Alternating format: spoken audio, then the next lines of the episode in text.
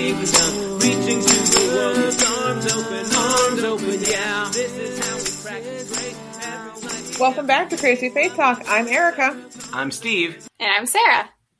And we are in a series right now that is looking at what the uh, what what it means to do justice, not just to have learned about it from biblical voices, but what does it mean to practice justice? And last time we were talking about what the Old Testament and Hebrew scriptures say about economic justice. So uh, where, where's our jumping off point for today, Sarah? So today we're still talking about economic justice, but now we're going to talk about it from the standpoint of the New Testament. So, what are some examples from the New Testament that talk about economic justice? What did that look like for them? And can we apply those same principles to our lives now? What would be positive? What would be negative about that? Um, so, what are some of the ways that the New Testament encourages us as followers of Christ to practice economic justice? When I hear about economic justice in the New Testament, one of the first things that comes to mind, and I'm sure it might be the same for, for you all, is the beginning uh, chapters of Acts, where okay. you know the the the early disciples, the early followers of the way, are all living together, sharing everything. Uh, they're basically in what today's term would be in a communist commune, um, which sounds really odd to our ears. Um, you know, we fought a war against the communists not that long ago. Um, but you know, the idea of sharing everything and having everything in common um, is appealing to my ears in some ways. And and it may be worth saying at this point that on the on the one hand, while there was never a point when uh, in in the Book of Acts at least where Christians controlled the government and, and, owned all the like factories and farms and things like that, like happened in say Marxist countries like uh, the Soviet Union or, or in, in um, communist China or something like that.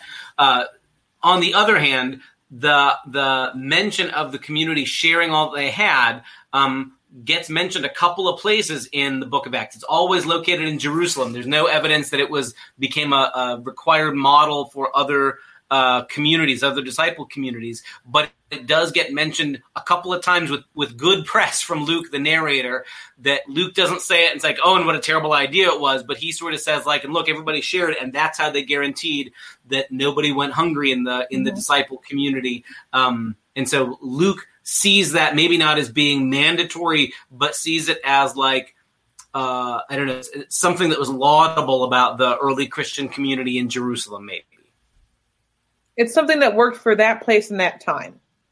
You know, yeah, that's a good way of saying. It would work in other places, and other times Luke doesn't tell us. You know, maybe he didn't experience it anywhere else, but it seemed to work with those disciples in Jerusalem. Right, and maybe in, in fairness too, um, while we don't get any other mentions in the book of Acts about um, a full blown, we're all going to sell our property and, and use the the funds from sales to feed each other. There is in later in the book of Acts and in Paul's letters the idea of taking up a collection for the people in Jerusalem. When there came to be a famine in Jerusalem, um, Paul spends a lot of his letters uh, when he's writing to other churches in the Gentile world, asking them for financial support for people who live nowhere near them in the, the Christian community in Jerusalem. And again, Paul doesn't see that as um, opposed to the gospel or as something that's that's inappropriate he says part of what we do is we belong to each other and we have an obligation to take care of one another that's more than just if you got a few spare bucks for charity you can. Paul lays pretty heavily like this is what we do as christians. Well that sounds very much at least for me in the methodist world as our uh, connectional apportionments. And i think you all have something similar to that where every church um, pays so much money to our conference, and then every conference pays so much money to every general conference, so that we can support one another across the globe. Um, so, right. you know, my folks in Marion Center can be supporting ministries in Zimbabwe or in South Korea or you know in various countries in Europe without ever necessarily sending money directly to those places. Right, right, right. And maybe we could highlight too that in in the book of Acts and in, in Paul's letters, when you're talking about that collection for um, the the community in Jerusalem, it wasn't primarily for like building church buildings. I mean, sometimes we think about giving to the church, oh, that will help build a church building somewhere or train future pastors. And while those are all laudable, delightful things, in the book of Acts and in Paul's letters, this is we've got neighbors who are going hungry because there's a famine there. We need to send money so they can buy food because the prices have gone so high because of the famine. Um, that there's even more than just this is a, a this is uh, for brick and mortar church buildings. This is again so that people we will never meet this side of glory get to eat, and that seems again a, a pretty important idea, not just for the Book of Acts but for Paul's letters too. I think it's also important to mention that there have been Christian communities who have tried communal living, like yep. intentional communal living, to look more like uh, like the Book of Acts than um, you know how they lived, rather than how most Christians live today. Um, you know, just thinking about American history, which isn't very long. Um, you know, we haven't been a nation for very long in the grand scheme of things. Um, you know, there were the Shakers, there were the um, colonies in Iowa. There, um, you know, I think early, a couple of early Quaker communities lived as communes. Um, sure. And, you know, likewise, there are groups of individuals who may or may not be Christians who still try to live in communes today. Um, I think we have a, a, bad idea in our head, like that that that, that they're all hippies, because that was a very like hippie thing to do back in the 1960s. Um, but right. yeah, there are definitely groups of people today who try that communal living where everything goes in the common pot. We all work together to meet our goals. Um, you know, making sure there's food on the table, a roof over our heads, uh, clothes on our backs. You know, for sure, I don't think that that's a way to get to get rich because you're all working together and you might not have a whole lot of individual possessions but i think that that might be that might be okay it just would look very different than how we're living now in a very individualistic society. Yeah, I think there are other examples that come to mind too that maybe flesh out that picture because you make a good point that people maybe hear the idea of, of, communal style living and assume that's just the hippies in the 1960s kind of a thing. But like in in um, Sumter, Georgia, is Co- Koinonia Farm, which was founded in the 40s by Clarence Jordan and I think a handful of other folks that uh, is is was was created as, as that kind of community farm where people who live there they share the labor they share the work. There's that like being very close to the earth and um, being involved in all in the in the labor um, and it allows them to do service and outreach to other places as well. And also um, it, it puts them close to how, how, and where they get their food from. That, that's still an operating community in the United States now. And in a way, I also think, too, that throughout Christian history, a lot of the monastic movement had feels of that kind of communitarian kind of approach. You know, if, if um, may, maybe not like in the, in the big urban centers when they became centers of power in medieval Europe, but like I think about like, um, uh, monastic communities, even today, like in, in Taizé, France, or uh, large communities where the idea is to, to live communally for the sake of caring for either um, those who are developmentally disabled or those who have other special needs, or um, simply to create a community where we all share the labor. And yeah, it would be farming it would be growing things it would be we all together work together to make the the wine or the you know to harvest the wheat or whatever um, and that a, a, surprising amount of Christian history has had those kind of communities where people lived together and shared work. And whether they said it out loud or not that it was oh because this is how things happen in the New Testament. There seems to be at least a connecting point there. And it's those communities today, like in the midst of you know this virus and everything, where we're shut off from the world, and and those of us that are used to just going to the grocery store at, at a whim to get what we need, it's those communities today that are, I'm sure, thriving. I mean, obviously, I know of a mm-hmm. couple in Kentucky, you know, a monastery and a convent that kind of live that way and obviously not allowed to travel down there to see them right now, but I'm sure the monks are having no issues because they're used to living that way. Right, right, right. And it, it's funny when we were talking about um, creation and justice a couple of episodes ago. One of the things I remember in our conversation was like the, the value of that lost connection a lot of us have between us and where our food comes from, and things like the value of creating the time and the space to garden, even if it's just your kitchen garden. You know that you're not looking to export it and make a profit, but just enough for for you and your family. There's value in appreciating the labor that goes into growing food and an appreciation for the people who do that work, but also it sort of puts us back in touch with the rhythms of creation as well. That this might be one of those connecting points between economic justice and um, creation justice. The idea that part of what we're made for, as the scriptures tell it, is this this not being disconnected from creation, but that there can be value in me growing food or knowing how to and sharing it with other people around me. Um, and we discover there's there's joy to be had. There's something good to be had just in working with other people in good, honest work that you know that that makes you sweat and makes you tired at the end of it. Um, there, there's something valuable that that a lot of our contemporary culture has lost because we, we don't do that. And we don't know where our food comes from or for that matter what's gone into it. I, I would also imagine that it would radically change our relationships if we yeah. lived in a more communal setting. Um, because i know that a huge part of american culture is shifting right now because young people are not staying close to where they grew up. They're moving away for better, for different and better, possibly better job opportunities. So the model that we used to have way back when of like your family unit would be like all pretty much living in the same town, you know, your grandparents, your aunts and uncles, your cousins. You know, we don't really have that in the same way anymore.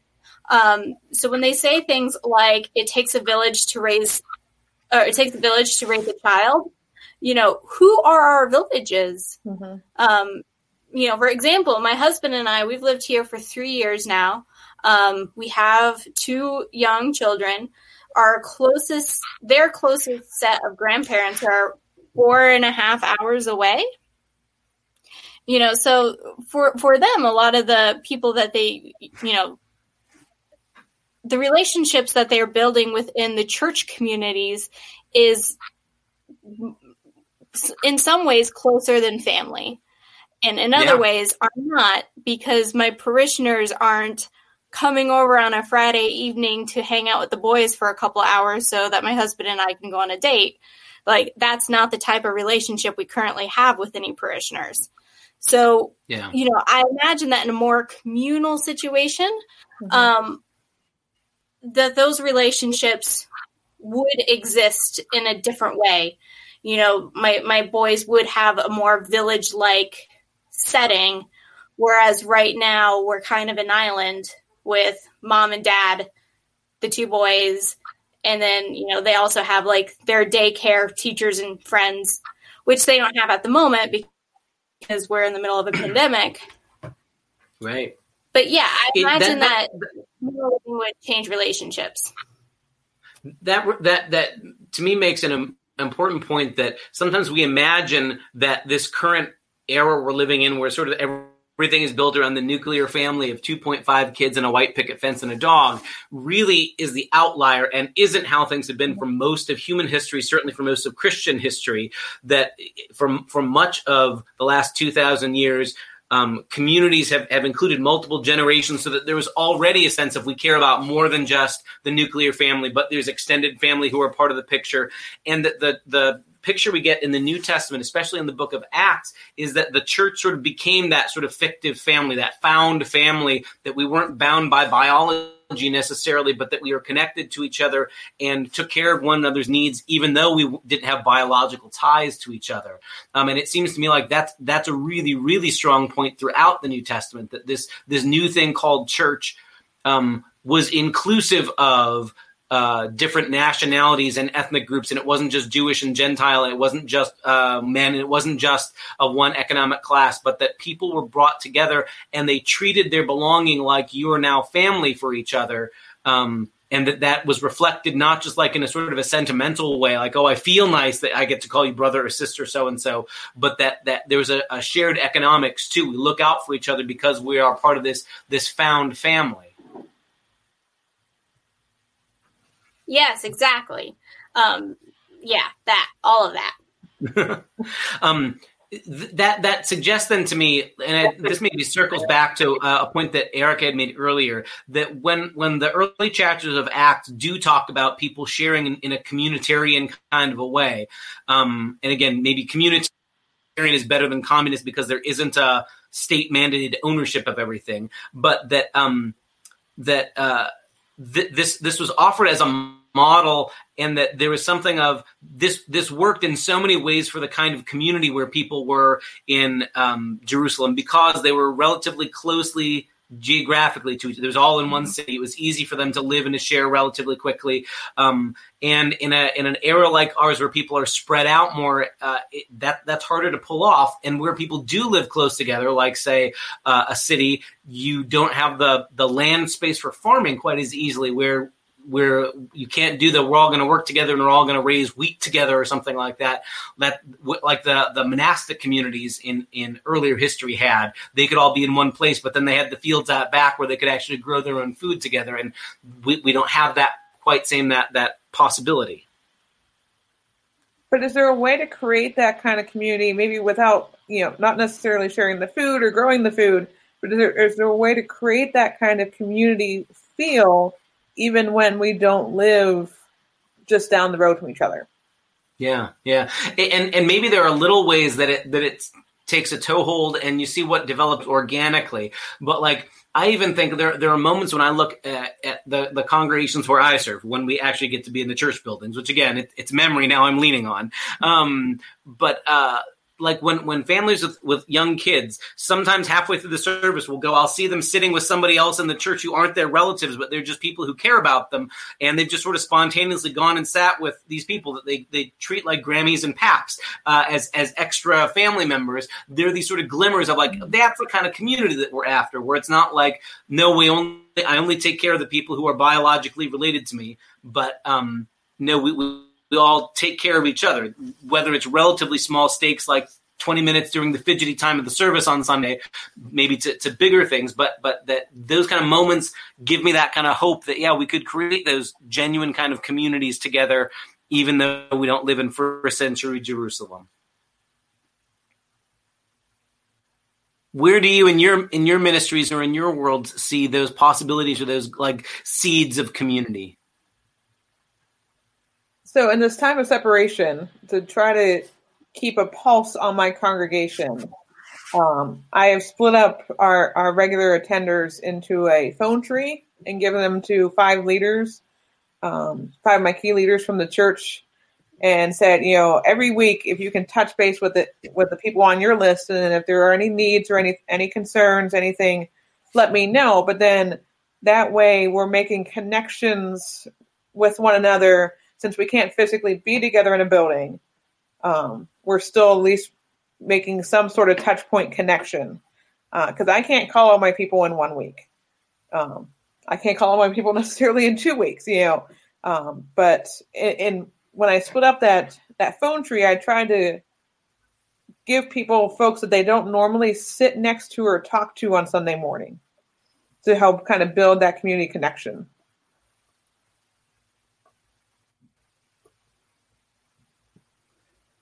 So uh, previously, I lived in Iowa, which uh, in, in, a very small farming community, and one of the ways that I saw them building community um, and like that, taking care of each other, is during the growing season.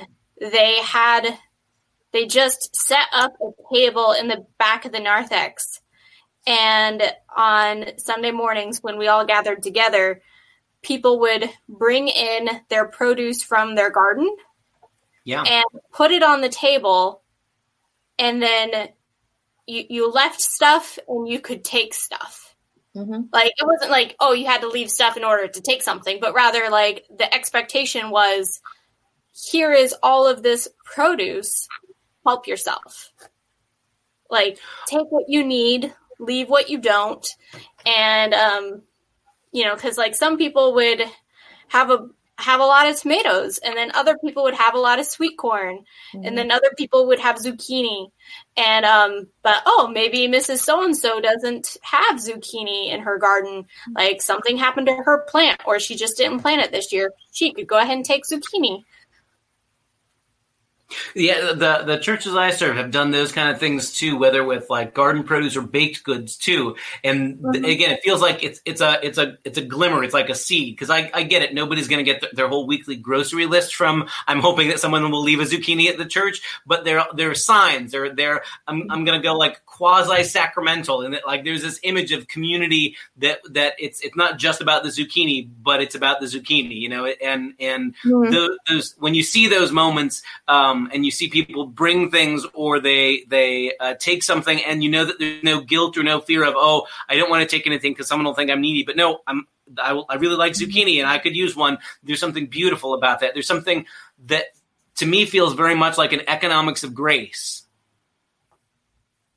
Yes. And one particular Sunday, it was it was in particular about zucchini. the um, the person who planted too much zucchini and um, couldn't make it to church one Sunday to like drop off the load of zucchini to try to get other people to take it. And but they knew that the zucchini was going to go bad soon. So they dropped it off at another parishioner's house who makes really good zucchini bread.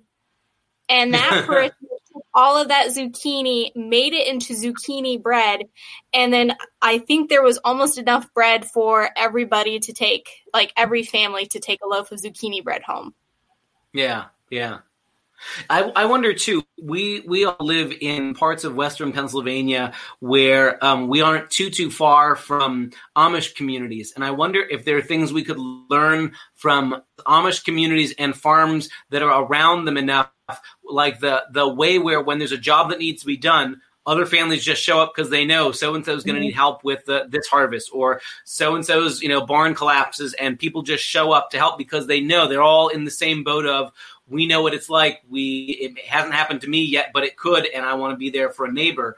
There's been enough times over the years where i've heard those kind of stories both in the amish community and, and outside of it from others who do farm um, where like it's just sort of a uh, it gets ingrained in you. Like this is this is what we do, and that's so different from times in my life when I lived in more suburban or urban places where you didn't look too closely at your neighbor because they'd think that you were giving them a weird look. like there's just a neighborliness um, when you are all vulnerable to your barn collapse or a, a harvest not working.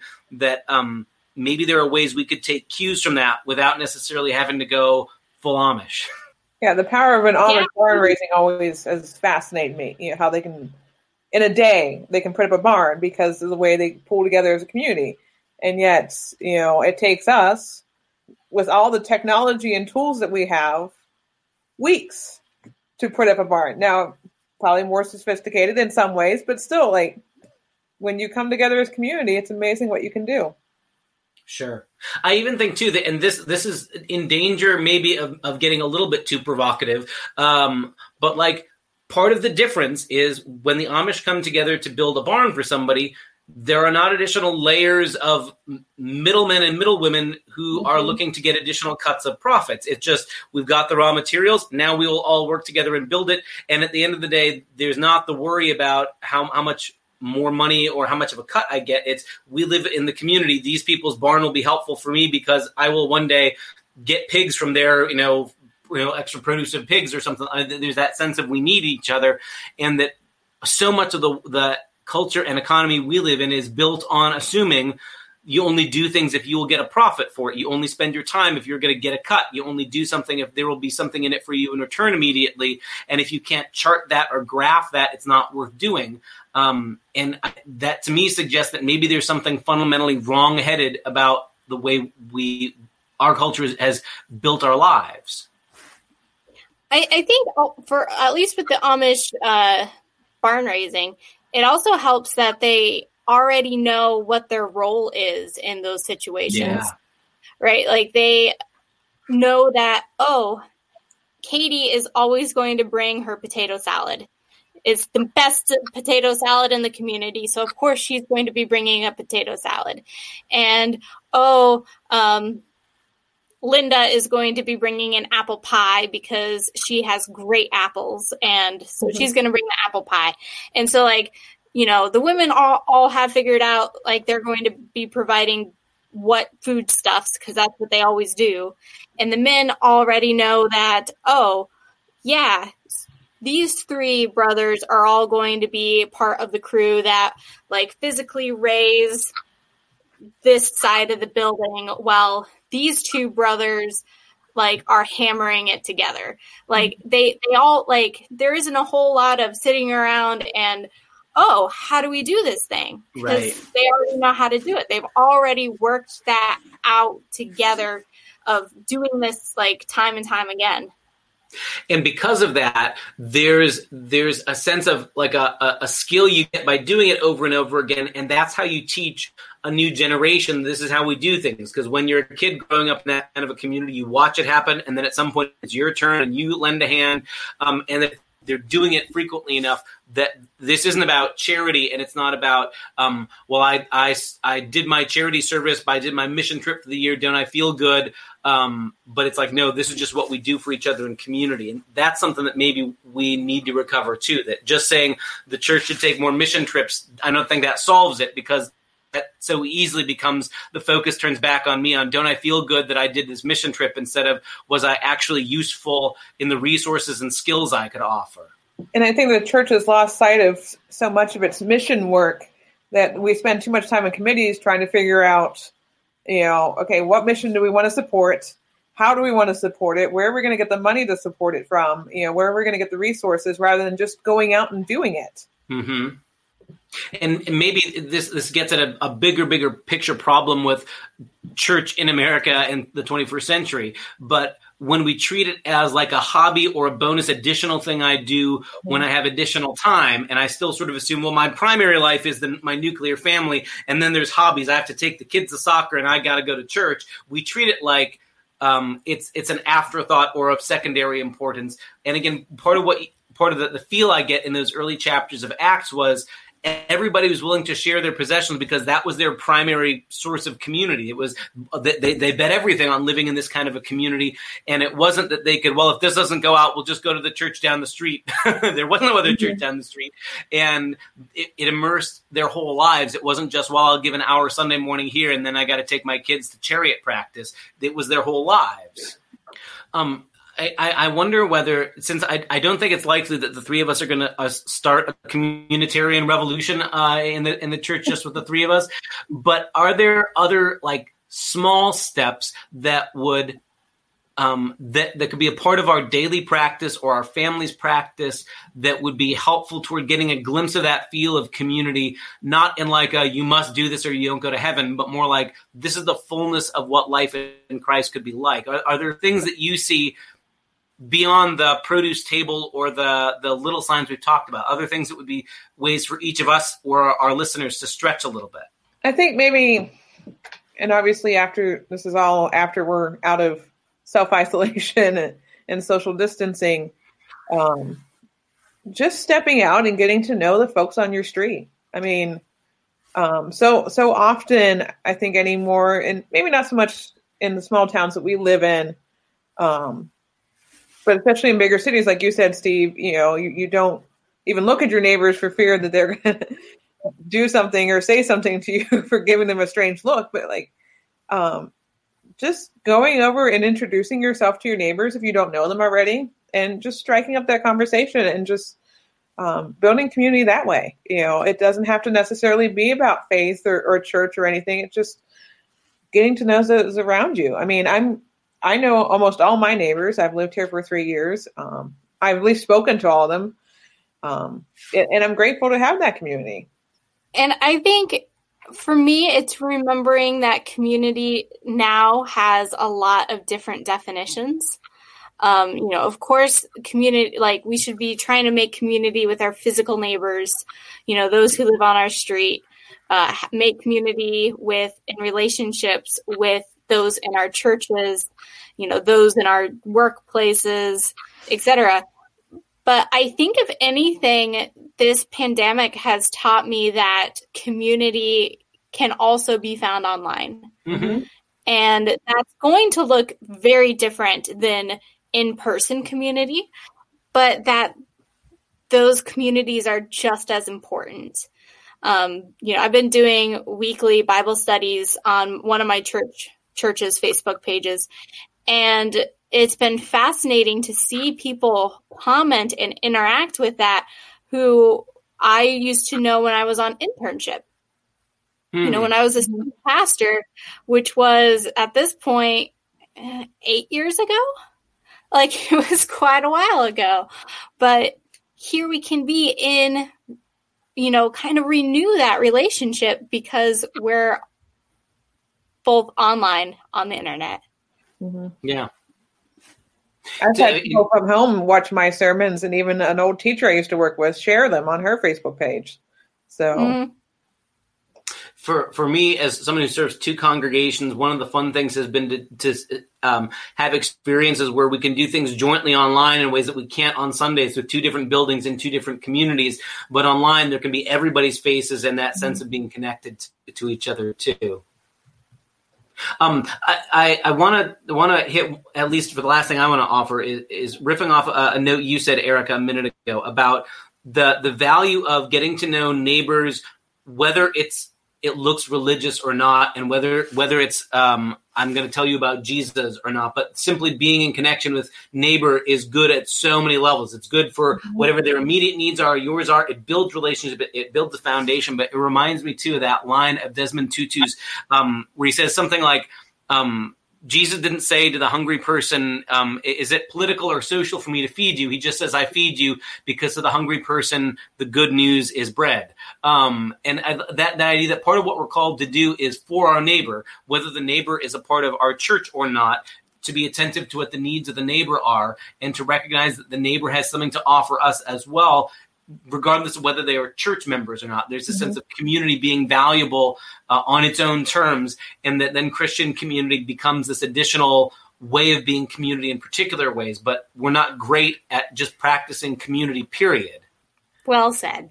So, so have, have we spent enough time in our conversation today? we ready to stick a pin in thi- things and uh, join next time? Yes. I think so. All right. Well, thanks everybody for listening, and uh, join us here next time on Crazy Faith Talk. See y'all. Bye.